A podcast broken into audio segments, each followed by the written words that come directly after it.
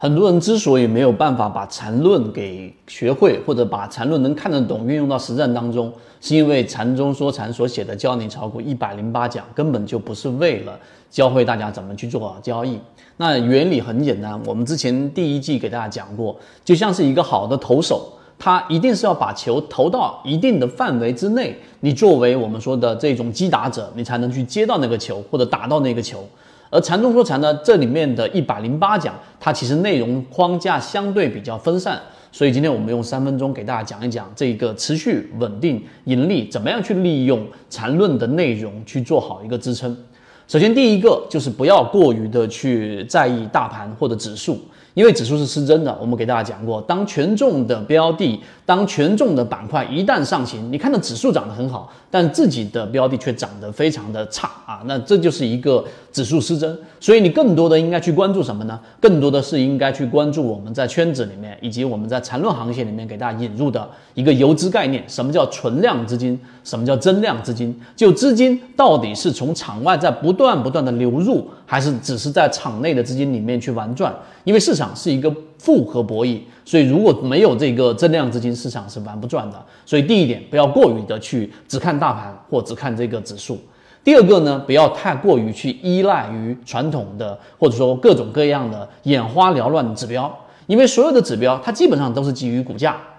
和成交量。那如果你压根不了解我们所说的这些信号的背后的原理是什么，实盘论就是一套系统。它只要你会看基础的 K 线、均线、量能等，然后运用缠论整个系统，从优质的个股当中去寻找合适的买卖点。圈子有完整的系统专栏、视频、图文讲解，一步关注老莫财经公众平台，进一步系统学习。实际上，你用再多的指标，它都只是一个偶然的现象，它没有办法在你的交易过程当中来提供稳定性的支撑。而缠论里面的核心就在于，它告诉给我们，首先怎么样去判断中枢，以及怎么样去判断背驰。那作为散户交易者，我们更多的从标的当中去寻找的，应该是第一类型和第二类型买点为主，第三类型的买点为辅。为什么呢？因为低吸跟我们所说的回档，才是我们交易散户的优势所在。所以第二点，不要过多的去依赖于指标，你要去了解背后的原理，以及我们所说缠论所说的这一些背驰啊、中枢啊、一二三类型买卖点怎么样去判断。第三点呢，就是不要过多的去关注或只看行业的板块的这一个上涨或者下跌，因为这个时候你要问的下一个或者说更早的一个问题是，到底这个 行业当中它到底有没有集中度？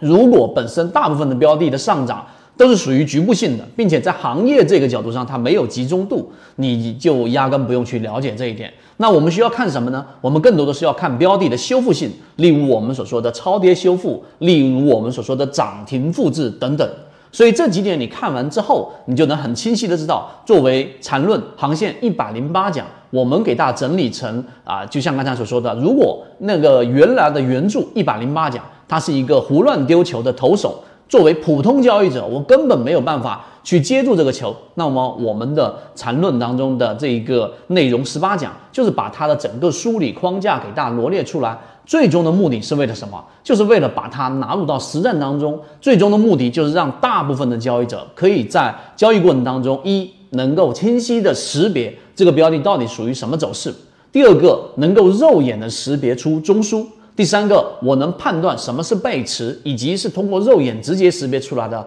最终落入到实战当中，我能找到第一、第二、第三类型买卖点，最终把自己的交易趋于稳定。这个就是我们的初衷。好，今天讲这么多，和你一起终身进化。